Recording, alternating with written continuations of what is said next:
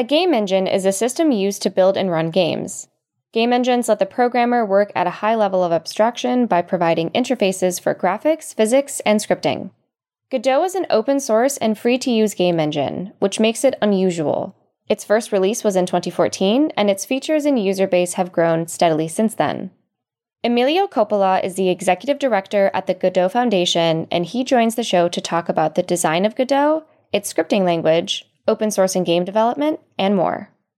Joe Nash is a developer, educator, and award winning community builder who has worked at companies including GitHub, Twilio, Unity, and PayPal.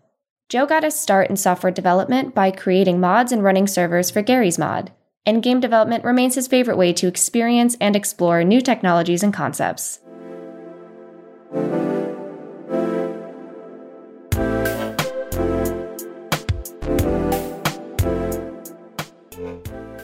Hello and welcome to Software Engineering Daily. My name is Joe Nash and I'm your host for today. And I'm joined today by Emilio Coppola, the Executive Director at the Godot Foundation. Emilio, thank you so much for joining me today. Thank you for having me here. We're very excited to talk about Godot. You know, funnily enough, and I mentioned this before the show, my path to this podcast came through Godot. So I've been looking forward to this conversation. Before we get into, you know, your background and how you came to be where you are, I think we kind of have to set some context for listeners who aren't familiar. Can you tell me briefly what is Godot? So Godot is an open source game engine to make video games or apps. And it's everything that you need for it, right? Like it's mm-hmm. the editor, but also the engine that it runs and everything in it. There has a programming language. It has the entire package for you to build a game or an application. Perfect. So, getting into you know you and your background, as I said, you're currently the executive director of the Godot Foundation. How did you get here? What was your journey with Godot? So I started actually making videos on YouTube, tutorials and stuff like that. I really wanted to cover, like when I started, it wasn't so popular, so there wasn't a lot of resources. And I wanted to teach people how to use it because I came from using other proprietary software and I found like, yeah, that they had so much better like learning material and all that. And I prefer to watch videos. So I said, okay, it's my time to do the community a service and started with that. But after making videos and all that, I also got more involved into the production of the engine itself. So I started joining the different communities where the developers hang out. And yeah, one thing led to another, and I ended up like working a lot. That's fantastic. So, you know, some of the things you mentioned there, you know, you mentioned working on other proprietary engines and you mentioned being able to get involved with the community. So, of course, one of the things about Godot is it is open source. Can you talk to us a little bit about how that works for the engine? Yeah, yeah. So generally speaking, I was surprised actually to find out like how closed source the game engine world is in general. Like the gaming industry is not so used to dealing with open source projects. So I think this is like it's not the only one, but it's a very popular option. But yeah, the cool thing about open source and game engines is that you actually own all the code that is mm-hmm. in your game. So you don't have to be licensing the engine to other companies to send it, to ship it, to modify it, to do anything you want. And that that's an extra layer of flexibility that not a lot of other engines give you. Before being in games, I was in web development, and this is right. like the standards in everything web related. Like you don't even notice, but everything is open source. So yeah, this is aimed to be, you know, like I guess the first mainstream open source project in the game developer world yeah. for most people that are studying making games and, and things like that. Yeah, I think that's a really great point, especially, you know, the comparison to web dev. I think this is jumping forward to some topics we'll cover in a bit, but, you know, with the recent discourse, I think one of the messages that I saw quite frequently said was like, oh, this is, you know, gaming's moment to catch up with web development and like, you know, how open source has kind of redefined other tech related industries. And so I think it's a fantastic point. Yeah. So you mentioned other engines if you were speaking to someone who is new to game development and you know is still looking at building out their first game and has all this landscape in front of them all these different options what would you say aside from being open source of course sets godot apart from those engines?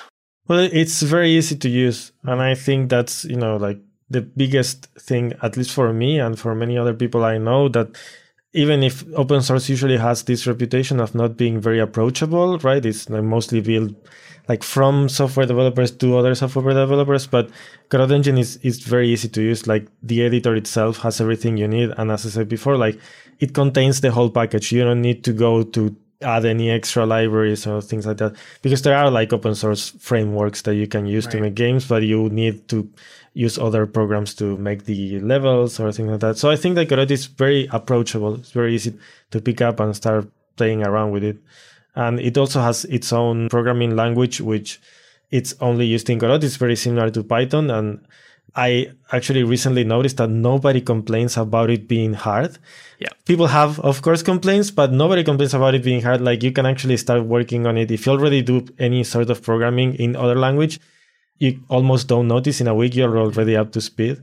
And I think it's, yeah, like that's the biggest advantage of Godot, like how quickly you can get things done and it's very easy to learn yeah, I mean, as someone who's come to Godot this year, like I would totally, totally agree with that. Especially the GD script thing is interesting, and I think it's worth spending some time on it now. And I know this has been a constant topic for everyone in the project yeah. for the last couple of months. But you know, why does Godot have its own language? Well, at the beginning, it wasn't the case. Like, I believe the first thing that was implemented was Lua for scripting and things like that. But after some time, like, what happens with general purpose languages is that they are meant to be that general purpose to do many other things. And the advantages of having something like GDScript is that the language is completely built into all the functionalities you need to build games.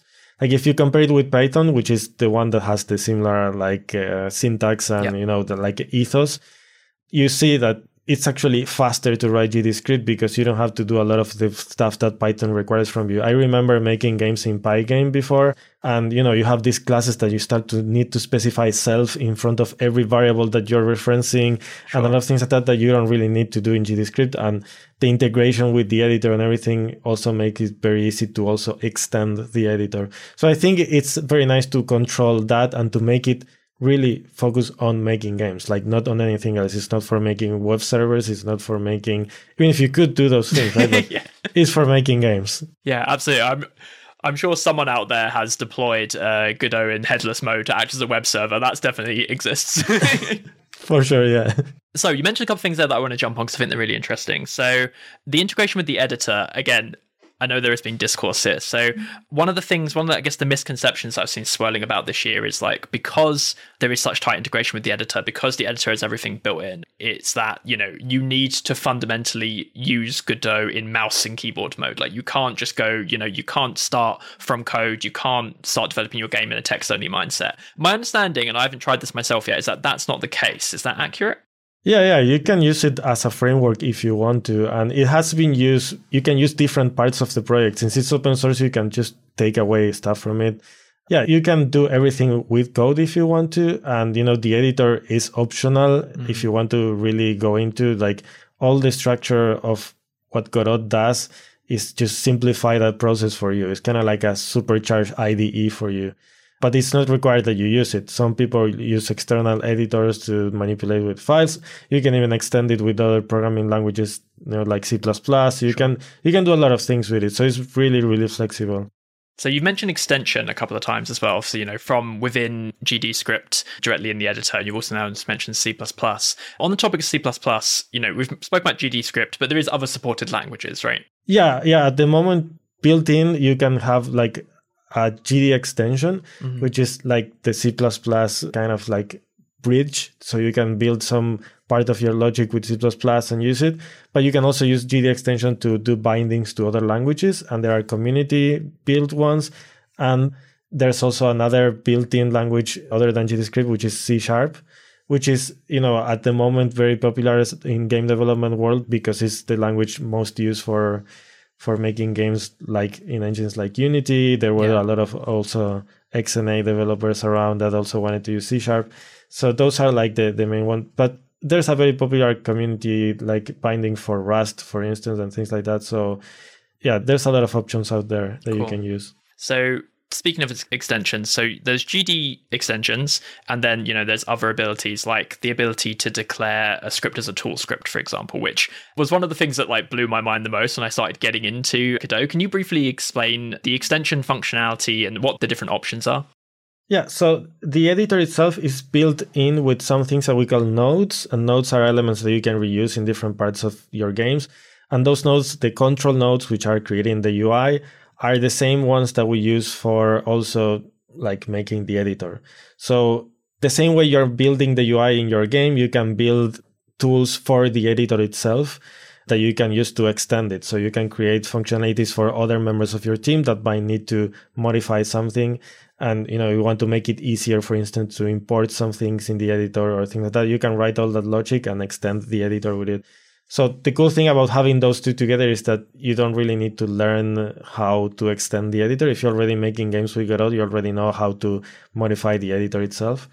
And yeah, my goal in the future would be to make it as good as possible for you to even contribute to the engine with GDScript only because it's very easy to use. But yeah, maybe it's a bit going on a tangent there. But yeah, like you can extend any part of the editor with simple code. And if you don't want a button somewhere, you want to move it somewhere else, you can do it. You can modify all of it.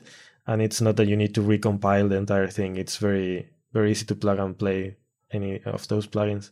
Okay, fantastic. So you said a key thing there, which again is one of the most fascinating things about Godot, which is it is in itself is built in Godot. So I'm really interested in so much about this, like how this decision came about, how this happened. You know, lots of people have heard of dog fooding, like trying your product to build your product, and you know, but this is a game engine and that's a desktop application. Like, how does that work?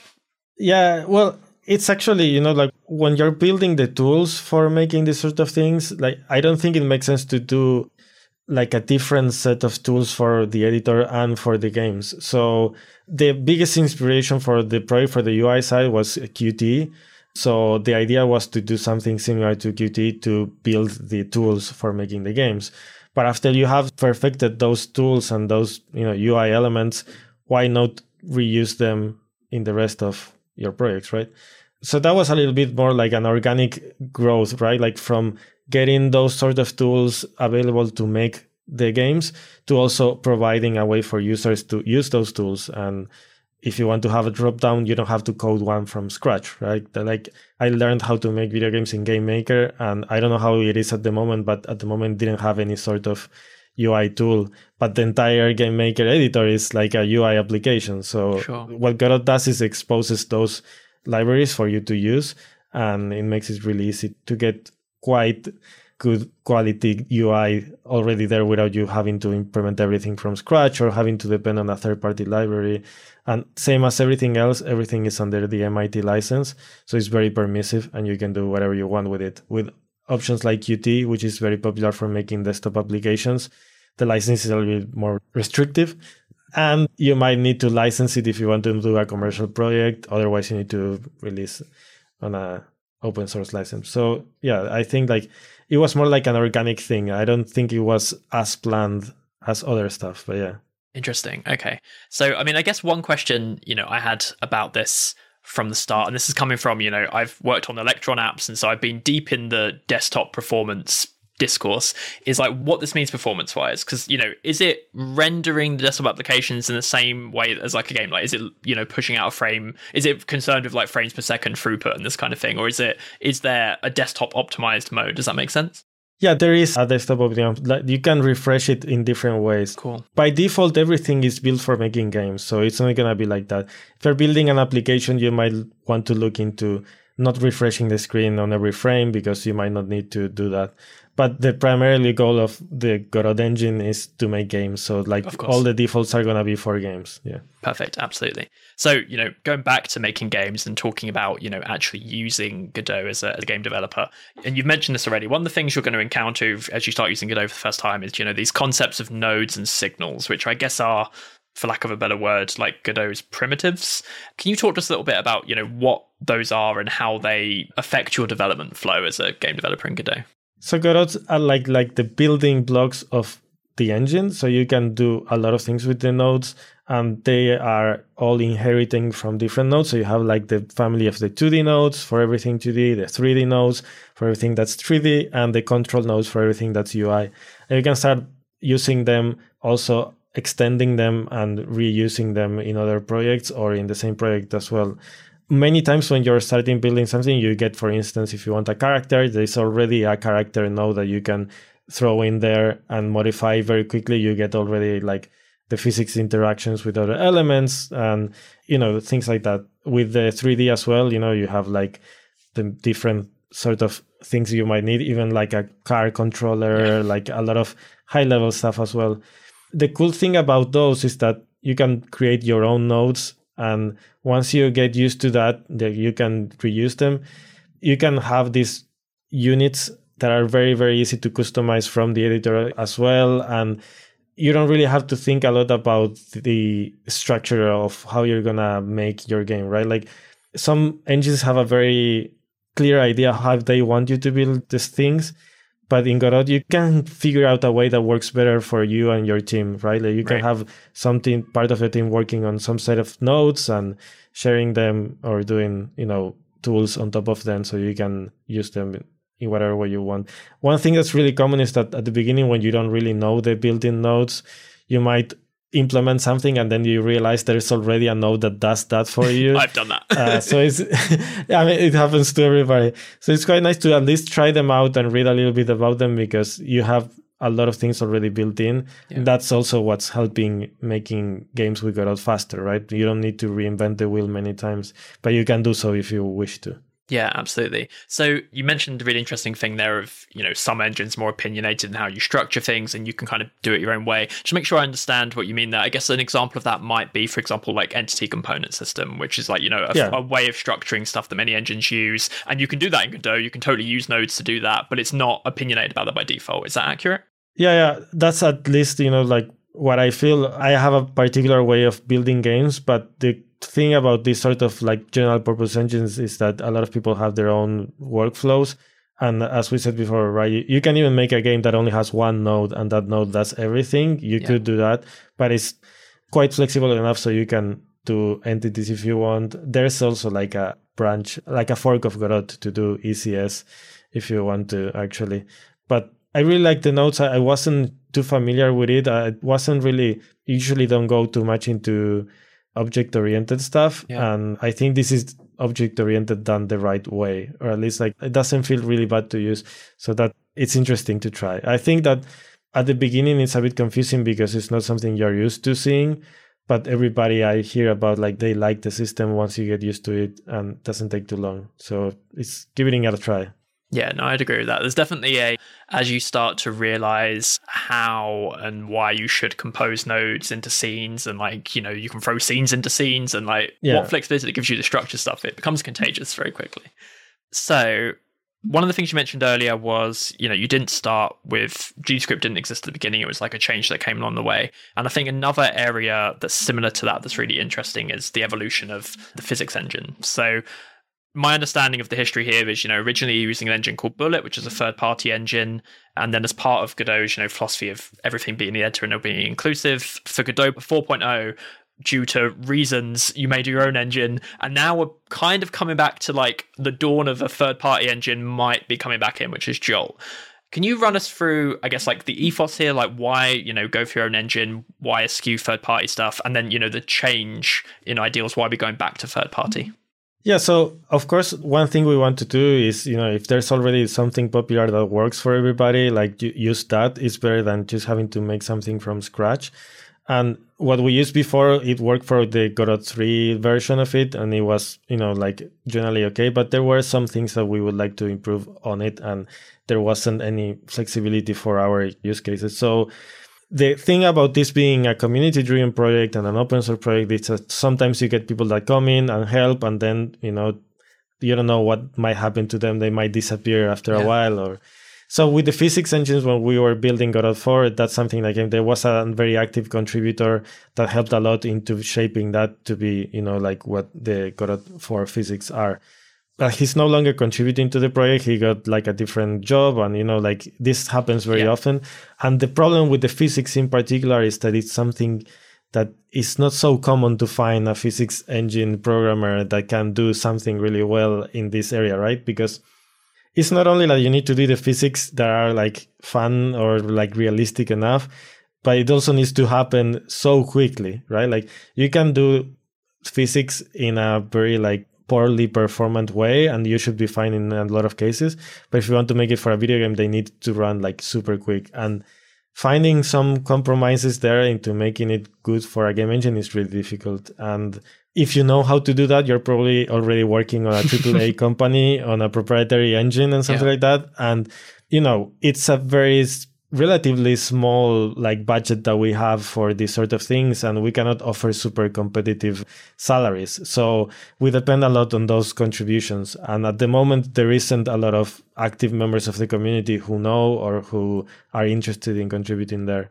So after a while of trying to patch and to fix what Godot 4 physics engine was there was this new physics engine that got like released on MIT which is Jolt's physics and since the license is the same as with Godot, like a community member did an integration.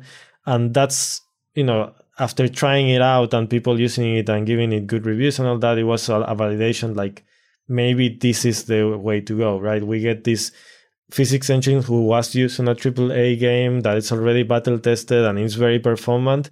If we can use that instead, it will be better than what we can do ourselves. And the cool thing about it is that we only need to code the glue thing between right. Godot and this physics engine. We don't need to implement the physics uh, ourselves, which is the difficult part. So we have a lot of people that are like proficient enough to make the glue, but we don't have enough people that are proficient enough to make the, the physics. And also found out doing it, I'm not very good at physics, but I found out that some of those algorithms are also like uh, like Oh, like patented, patented, or things yeah, like yeah, yeah, yeah. So you need to kind of re-implement some things that are doing the same but are not the yeah. same implementation as some other people did, and it gets a little bit trickier.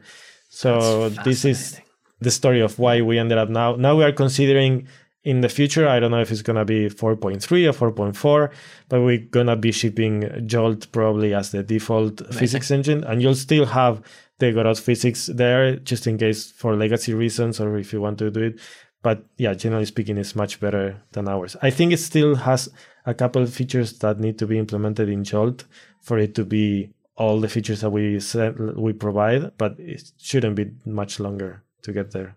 Yeah, that physics algorithm patent issue I feel like has been really prominent recently because some studio like patented a really obvious and long running like way of making characters move with platforms or something. It's been a lot of that. Yeah, yeah, yeah. It's you know all these sort of things are very tricky once you get into these licenses. And since yeah. they've been operating in proprietary engines for a very long time, there's a lot of things you cannot do. But yeah, I think we're getting there. Like people are starting to get out of the hole. Excellent. So, you know, you mentioned future versions of Godot 4.3, 4.4. At the time of recording, 4.2 is just around the corner. Can you tell us a little bit about, you know, what's new in 4.2 and what you're most excited about? This is way too many things, actually. Yeah, that, that's actually one of the problems. There's yeah. too much stuff to add there. Mm. I think, like for 4.2 in general, like it was a continuation of what 4.1 was, right? Like just getting like a better experience for developing. Sure. There's a lot of features you can read on our blog post. We highlight and we show a lot of the individual features. Some might interest you more than others. But what I like is that it's getting easier also to know sometimes like what things are going wrong, how can you make them better? Like mm-hmm. before at the beginning it was a bit you know things failed for no reason. That's at least my experience. I'm mostly making tools and it greatly improved like the workflow as well. Like there's a lot of things we had to do a lot of code just to get access to some of the editor functionality that we can now get easier. Nice. But again, there's the list is too long. Like honestly, like if you want to check the blog post, you have all the information with nice graphical like animations and all that. That it makes it better because if you say, you know, let's say like the FSR update that you can get more frames with the same quality, like unless you see it right. in working, you don't really yeah. yeah, that makes total sense. We'll make sure that links in the show notes as well. So I guess to jump onto that, a question I'm interested in here is, you know, you have folks who are paid in some form or another, either you know through grants or from the foundation or from other supporting organizations. You have community contributions, and you have these huge version bumps coming out. How do you decide as a project, as a community, what work is making it into each release? Like, is that a practically planned thing, or is it like whoever gets there's a deadline, get it through the door, and it comes through the door? Like, how does that work? There's different ways, but mostly like our goal from the foundation side is that the people the foundation hires will work on things that the community want. So if we see there's a lot of interest from the community, for instance, in the Godot 4, there was like a rebuild of some of the areas of the engine, like because the community wanted better versions of it, we can dedicate those resources there. Mm-hmm. But some other companies have their own interests and sometimes those things don't align so those features get left out what we really want to get into the engine itself is what will benefit most of our users that depends on the moment right like sometimes we get up to a point where we don't hear about the feature anymore not because people don't like it but because it's already working and sure. there isn't any big issues but sometimes the local the current events influence also the community to request some other things. Recently, with all the controversy around Unity and other things like that, like a lot of people jumped to Godot and they are being very vocal about wanting better C sharp support, for instance. So in this case, like our plan, of course, like C sharp was on our roadmap, but since there's a new batch of people coming in and a lot more interest, that also like how can we make the experience of using C sharp better with the engine itself. But there is a group of people at the production team which uh, actually decides what things get in and what doesn't. But it's not really like the final say. It's mostly like if the feature is in line with the goals of the project and if it makes sense for a general purpose kind of thing, like it generally gets merged. But also if it aligns with the roadmap that the team have, like if you want to add a feature that's a very controversial thing is a lot of people want to have like a built-in 3D map editor and it's a big feature that you know before merging something like that into the project we need to make sure that we can also support it like long term we need to make sure that it's good enough for people to use and if you meet all the criteria and there's people interested in maintaining it and it makes sense for a general purpose uh, engine, we merge it. But it really is on case by case, depending on each PR. There's too many things that come our way that might be good for one person, you know, for their workflow. And it's good to identify when those things can be a plugin or an extension for that person or studio and what can benefit everybody. But yeah, it really depends. Yeah, no, that makes a, ton of sense. So, also, you mentioned there the recent situation with Unity and the response, which we've alluded to a couple of times, and we'll come back to that in a minute. But before we get to there, I want to kind of talk about the Godot Foundation at like a higher level. So, you know, lots of open source projects go through the challenge of being, you know, like a, a little scrappy operation maintained in free time to having to mature and find funding. What was that journey like for Godot? Like, what was the inception of the Godot Foundation? So before the Godot Foundation, the project was operating through the Software Freedom Conservancy, which is an organization, a non-profit organization from the US, whose goal is to do just that, right? Being the legal entity for these open source projects. Because when you have an open source project at the beginning that nobody like knows about, like you don't have a lot of problems in terms of like getting donations, getting grants, getting those things. That doesn't happen. But when it does happen, you suddenly need like a bank account where to receive that money, like a proper document of like ownership, like who's gonna be owning the project or things like that. So all that was being done by the Software Freedom Conservancy. But once the project got bigger and bigger and bigger, we got even too big for them to manage, and it was really nice for us to have a little bit more independence in terms of what we can do with you know the project itself. And you know there was this need of also doing other things that requires a little bit more of independence. Like for instance if we wanted to do an asset store which is something that people really want like it didn't fit the model that the software freedom conservancy had in mind. So we ended up going with our own organization.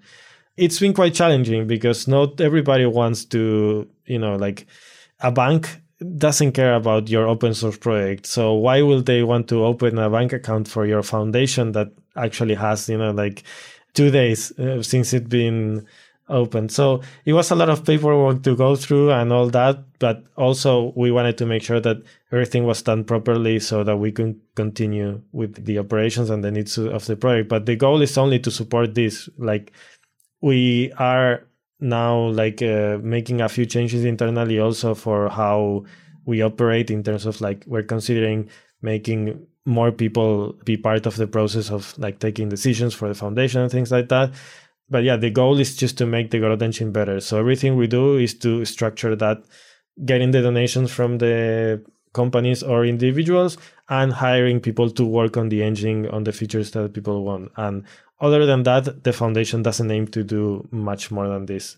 I know that other foundations in open source groups have also, you know, like education programs and many other things. But ours is very small. it's very tiny.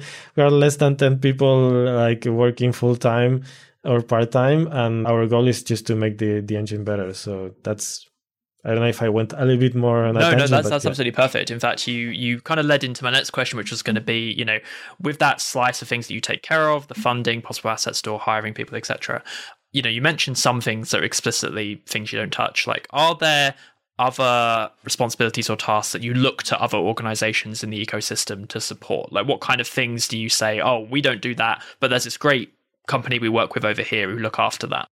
At the moment, like we've been looking a lot at other organizations to get inspiration from how they are doing things because sure. it's really difficult to find what's you know like a good way of operating in this space like everybody like knows how the private sector works it's kind of sure. easy when you have a product to sell and you know investors or things like that the, the path is really obvious but here we look after other organizations that we admire like for instance blender how they do things and try to get, for instance, our funding like uh, platform. Like it was basically like a, a, fork of what they had. Like you know, if you look at the designs, it's very very similar, and you yeah. know. And also, we internally use as much open source as possible. Like our stack in general, everything that we use to work on a daily basis is open source we of course try to give back to to those projects as well. But yeah it's a bit tricky because each organization has their own history and their own goals right? Yeah. And even if we do like to go through like what blender does in terms of like all this right? Like the funding and, and how they they communicate and all that it's a different organization with a different set of users with a different goal and sometimes we need to improvise a little so you mentioned Blender, and so this is a question I've been wondering about that might be far too in the weeds, but I'm going to go for it. so you mentioned, you know, paperwork and issues and starting up, which I imagine, you know, really varies country by country. Both Godot Foundation and Blender are registered here in the Netherlands. Is there like something in particular about the Netherlands stichting which is good for open source foundations, or is that a coincidence? It was honestly a coincidence. The board member who was able to do all these things was is Dutch and was living in the Netherlands and offered to do this kind of work. But I also believe it's easier to do some sort of things, especially if you have an online organization. Like I know from experience, right now I'm living in Spain, and in Spain there's a lot of things that for a foundation like this it would be really hard to do when you have a, an online sort of organization. Sure. Like the paperwork and things like that you have to go to a very a lot of offices all the time and there's not a lot of things you can do online so i think it was a little bit of of those but there isn't any particular reason why i can tell you like it is better or not but yeah no thank you for scratching that itch for me that's been really bothering me there's also the Krita guys who are also oh, based oh, really? in, in, the Netherlands. That's yes. fascinating. Okay, excellent. I've got lots of new podcast guests to chase. So going back to Unity. So, you know, you mentioned all the feedback that you'd received and lots of comments. And one of the things that like immediately struck me about the core Godot team and your response was like how level-headed you were all being, how like the level of humility, the level of like focus on your existing vision and not bowing to the temptation to like drop everything to jump on this moment. And so I have like a, a load of questions about that, which is like, firstly, how does that culture made like how do you create a team that's like able to say we're getting like the most press we will probably get for a long time but we're going to stay we know what we're doing and we're staying focused on that like how did that happen well i think it was like internally something that was in the making for a long time like mm-hmm. it's not the first time that a big company screws up and we get a lot of attention so we kind of been here before yeah. it wasn't as big as this one sure. but yeah and there's also a lot of people you know like most of us came from making our own games or making it, uh, games in companies and we know people who work in all the other companies. Like we have colleagues ex-colleagues and friends right? Like it's kind of like the game dev community is not as big as one might think even if it's like a huge industry. Yeah. So whenever you see something that's going wrong for game developers like the first thing that we think is like this sucks and then we think like okay it might be an opportunity for us but like the general feeling is like it's not a good thing to happen in the industry same with like the layoffs that are happening on aaa companies right now and, and all this so our goal is not to replace what was there. Our goal was always to make Godot better. And it's a bit unfortunate sometimes that people jump to other things because they are being like kicked Forced. off of yeah. what they were using, right? I think like with our work in open source and all this, like we understand also the challenges of building all this and we know it's difficult and we know that there's a lot of talented people working on those companies that will never want to live through all this but are in that situation. So it's a bit tricky because yeah, the moment we want to let's say promote it or if let's say like if you do a marketing campaign during that time, which it was kind of a, by coincidence we launched our funding platform at the same time so it was really good in terms of getting yeah. those donations but you're also setting the expectations for people that this will be the replacement of unity and then they will want that to change and that will compromise on the vision of what Godot is and what wants to be i think it's a bit complicated and there isn't a real incentive for us to get all those users right like the more the merrier the more people that contribute it's going to be better for everybody but we're not going to be making more money. Like we're not selling licenses. So there isn't a, an intrinsic value in us getting people to use Godot other than having more people like reporting bugs or fixing bugs or you know using it. So yeah i think the culture in general inside is this right? Like we're making our own thing and we want to make this the best it can be. And we don't need to cannibalize any other project for it. We we want to make Godot what's best for Godot itself. We don't want to make a better Unity or anything like that. Something that came from before. Like I remember when I was younger, I was more into this kind of wars, right? Like which console war, like uh, or things like that. It's very easy. in some form or another, right? Yeah, exactly. But then you know, I think when you grow older and you understand that everybody is trying to do their best, like where they are working, like honestly, like for us, it was really like sad to see the state yeah. of it, and it wasn't like something that made us happy. Like, hey, yeah, we're gonna get because we also understand that we're gonna get now a lot of, you know, like the stakes are higher now, and for a small team, it's sometimes difficult to be there in that situation that leads me into i guess an observation that i thought was really interesting which was you know ties back to i guess the lack of big open source usage in game development which was you know i think my perception was that a lot of the unity users who are coming to godot and fielding requests or giving feedback didn't necessarily understand what their relationship with the organization could be. That they weren't just a consumer who was like, here's my money, give me my product. And that they were, in fact, like able to engage and, you know, to put things forward in a different way and to, you know, that it's, you know, there's not one person making the decisions that trickle down. How did you I guess to what extent do you think that is true? And then secondly, like if it is true, like what, how have you approached educating those people who have a very different relationship with an org about how they can greater get involved with Godot? It's honestly really, really hard because yeah, like we get people now sending us messages as if they were not able to have a voice. And that's something that, you know, it's tricky to actually educate them and tell them, you know, you can participate of the discussions. Like most of the meetings we do about these particular things are open for everybody to join. And it is difficult. Like there's certainly like also like a lot of high profile people that jump in and they have a very big audience. That's also a bit tricky sometimes in terms of them having one issue with the engine and not really voicing it in a very positive or constructive right. way. So a lot of people getting that idea and running with it instead of, you know, they could have come to sure. any of our open platforms like the chat or anywhere to just talk with any of us. And sometimes it's not that the engine cannot do something or that it does it wrong, it's that they are not used to the ways of doing it right. the Godot way and once they understand it, everything's fine but you know once they already complained publicly and everybody like went through all that two weeks of tweeting things are already yeah. kind of shaky c sharp performance comes to mind here yeah yeah yeah and you know it's also i think like a, change that needs to happen like over time i don't yeah. think that it's gonna be like something that we can speed up too much yeah. but I'm trying to mitigate those sort of issues. Like at the moment, I'm trying to get with some other team members, like a discourse forum that we cool. can use to do more development there because a lot of the things we used to do and we do now are on a chat that's you know it's kind of like similar to slack or discord it's a rocket chat and uh, many of those conversations get kind of lost in uh, you know if you're not active there you might have lost them but having them on a public forum will help maybe get more people involved in the process. But it requires also time for us to adapt because for a long time there wasn't too many people involved sure. right?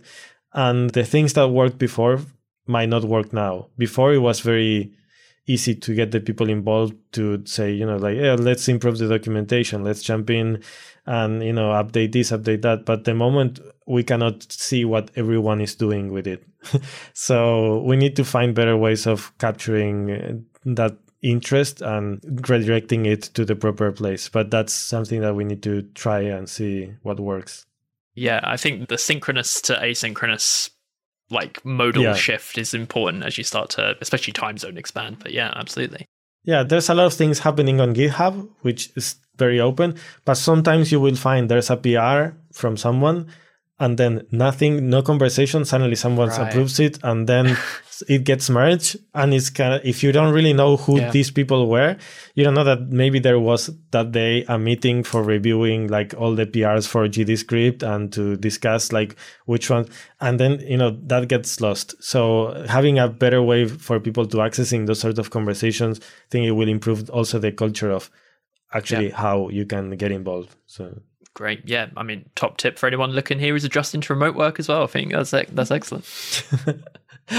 so, you know, we've spoken about the funding. You've launched a new funding platform, but also, you know, again, because the Unity issue, you know, there's been some unprecedented things. Like the first day I saw one of the game studios say, like, hey, we're putting the money we put towards Unity license towards donating to these projects we use. That was like, again going back to comparison to web dev that's like not a thing that happens in web dev open source funding that was that was awesome so i'm really interested like what does the heightened support and particularly the funding mean for godot as a project you know we've spoken about scaling contribution that kind of thing but like does it has it changed your capabilities and what you can build out and how much you can build out for example yeah, yeah, yeah. I think it's helping. Like we were a little bit in the red before. Like we were spending more money than we were getting, but we had some sort of like reserves for getting along. But we were kind of running out out of funds and you know it really sucks when you have to start like thinking in which ways you can fi- raise funds and you know there there isn't too many options. But thanks to this we were able to secure that like we're not in the red anymore and we might be able to onboard maybe two or three more people. That will you know at the moment it's not sure like who are the ones that are going to be hired so i don't want to go too much into specifics. Yeah, we want to also improve like the infrastructure sort of work that we have because a lot of things when they rely on the volunteers are you know running well. We had a lot of issues for instance on the websites not the main one but all of them like the q&a platform like the documentation like all those kind of websites that we kind of have that we need to operate our own internal platforms like the chat and all that they were having a lot of issues and they were going down constantly and you know we were under uh, attacks and a lot of things. So improving those things i think it will make it easier. And up until now there wasn't a lot of need of doing those sort of hires. Most of the people that got hired before to work on the engine was to work on code specifically to improve yeah. the engine but now we need a little bit more of that infrastructure way, like work not only on websites but also internally in terms of like you know we hired uh, Yuri recently to work on the production work, who also sped up the releases that we do, cool. and a lot of those things that are making like the machine run smoothly without adding more people that codes. Because uh, I think we like we have a lot of them, but it's also hard sometimes to even to go through all the pull requests and all that. So um, yeah, I think it will help in those areas, but it's a bit uh, complicated to find people because up until now we hired mostly not mostly but all of them like from the community. Yeah. The community is very technical. In open source there isn't a lot of designers sure. uh, or ux designers or communicators or things like that. It's it's a bit harder to get those. So we need to start looking out it's a bit challenging like i've yeah. been looking for community manager and things like that uh, because like we really need one and it's getting harder right like you need to start reaching out out and you also want to make sure that they understand the philosophy behind open source and Yeah. you know what it means to be in a project like this there's a lot of challenges but thankfully like the the funding was like the first thing that will help us alleviate a lot of the workload we have in all these areas so we can focus on making the rest easier Perfect. So, as we kind of round up close to time here, there's a couple more questions I want to squeeze in. So, first of all, what are your top tips for people looking to get started contributing to Godot itself? I think joining the platforms and just being a fly on the wall, it's very good. Yeah. That's at least how I started. Like, I really didn't like the website. I went in and I was like, who's doing that? Who's working on that? I noticed that there wasn't a lot of activity. Yeah. And then when you start knowing the people, like if you attend to any of our events, like the GodotCon or like a local meeting or in any gaming conference, we usually hang out there. Like just come and chat and, you know, just sharing what you do is also a good way of helping. Like if you are doing documentation, that also like not only like helps other people, but gets you more familiar with those areas Yeah. and then you might also see in which ways you can help but yeah i think like just joining and being around the development area and seeing in which things you think you might like to work on and try them i think it's really good there's a lot of issues that are marked as like beginner friendly or like Cool. good first issues that you can check on github if you want to contribute via code but also if you want to help in other areas as i said before like there's you know every time we publish an article on the blog post we first make a pr everything all this is happening on github. So we get people sometimes helping us with our poor english. Like the people who are writing the the articles are not natives most of the time. So we need someone that's actually like goes in and fix those and you know those are things that you can make and and everything is public for you to get feedback or help so yeah Fantastic. And you know, at the beginning, you mentioned you know yourself coming in via being a content creator, and you know, there's I think with the the Unity issue, there's been a bunch of new content creators on the scene. Are there any kind of content creators who are active now or have been in the past who you are particularly fond of, or you'd recommend as a great starting place for people wanting to learn about Godot?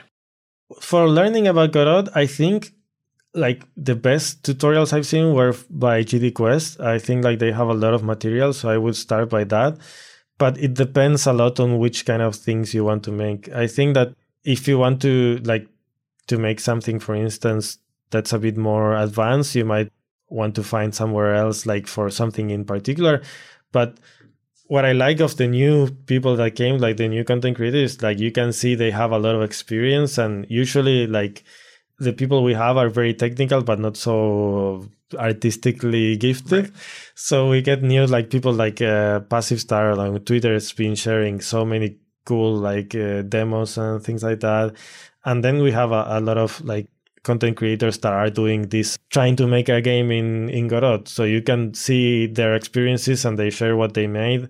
There were like a couple big jumps recently, and a lot of people were posting in their YouTube channels. They were maybe like uh, Unity or Game Maker or like other content creators, and they made their own games in Godot. They ported the ones that they happen. There's this big one now called uh, Road to Vostok, who's making uh, a game, a first-person shooter that was made in Unity, and now is doing very nice blogs about the, how the transition is going. So I'm really happy that this the scene is not what it used to be before, and depending on what you want, like, you will find something. But yeah, Yeah, those are great shouts. Passive Star also has been doing the amazing Blender like gifts of their node stuff, right? I think that they've been a lot. Of yeah, stuff. yeah. he's he's going through all the projects and doing the speed run from zero to influencer. yeah. Any percent, like to going super fast, like yeah. Yeah, those are great shout outs. Well, Emilio, thank you so much for joining us today. I've really enjoyed this. And uh, yeah, this has been awesome. If people want to follow your work in particular, or, you know, keep tabs on what you're up to, where's the best place for them to go? Well, thank you for having me. Yeah, they in Twitter is MECPL and on Mastodon as well. Like I'm quite active in the game dev uh, Mastodon instance.